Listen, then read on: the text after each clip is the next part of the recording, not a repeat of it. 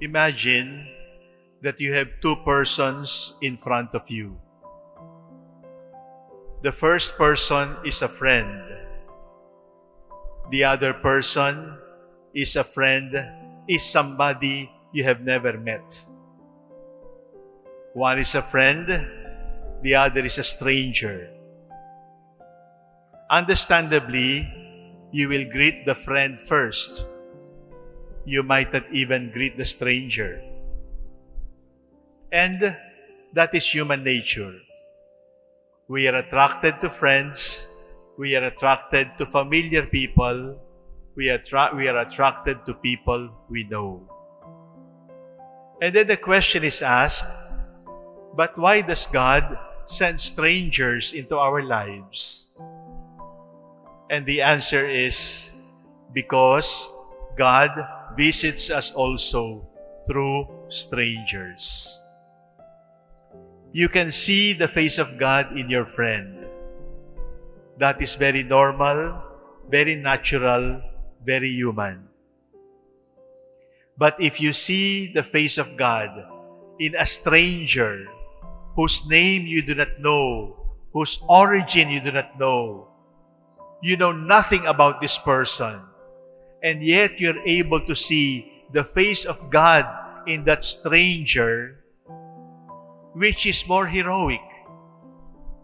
To see the face of God is somebody you know, or to see the face of God is somebody you don't know. It is always a Christian tradition to look at strangers as very special people because in the words of the Bible, we have entertained angels when we entertain strangers we thought we were just meeting a stranger, but an angel met us in this stranger of a person. But we are slowly losing the tradition of our Catholic faith that a stranger is a teacher, a stranger is a blessing, and a stranger must be offered hospitality because God comes to us through strangers. Your wife, your husband, your friends, your children, your parents, they can be faces of God for you. And that is natural because even Muslims and Buddhists believe that their family is an image of God. But when you see the face of God in a stranger and you allow a stranger to become your teacher, it takes a lot of supernatural grace to be able to do that. So I return to my question. Why does God allow strangers to enter our lives? The first answer, my dear brothers and sisters, is this. God allows strangers because familiarity breeds contempt. Because you are so familiar, you take things for granted. And because you are so familiar, you presume that they will always be there. Because you are so familiar, you are so attached. You become so attached to this thing or to this person because of familiarity. Such that because of familiarity, we also sin by idolatry.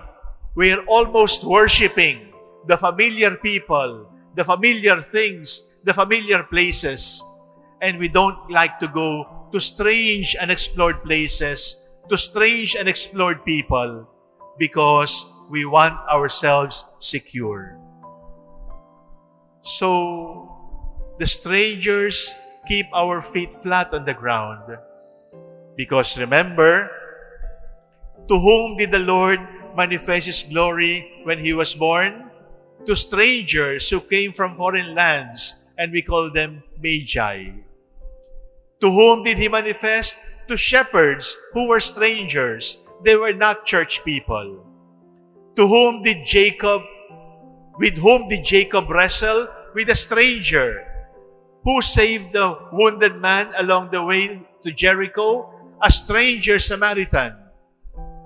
My dear brothers and sisters, today I invite you, look at some stranger people, not with suspicion, not with disgust, but with trust and believe in your heart that as a stranger, the Lord visits you.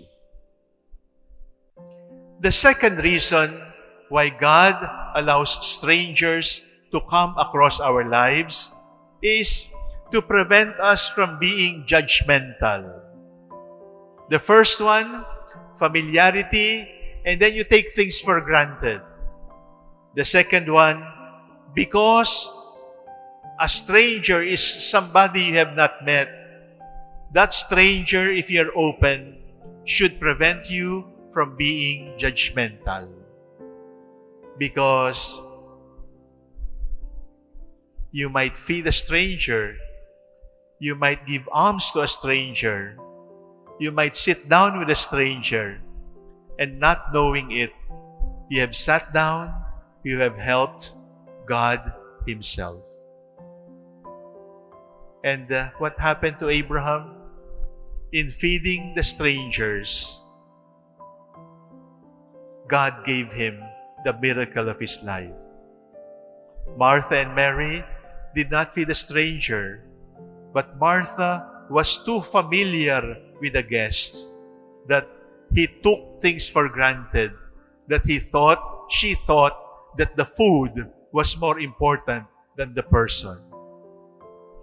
My dear brothers and sisters, strangers are blessings. Strangers are Christs. Strangers are teachers. Strangers need not be suspected. Strangers need not be kicked out. Strangers need not be distanced because a stranger can be Jesus visiting you. Because the Lord Himself said, Whatever you do to this stranger of a prisoner, to this stranger who is hungry, to this stranger who is thirsty, you do to me. The stranger is God Himself.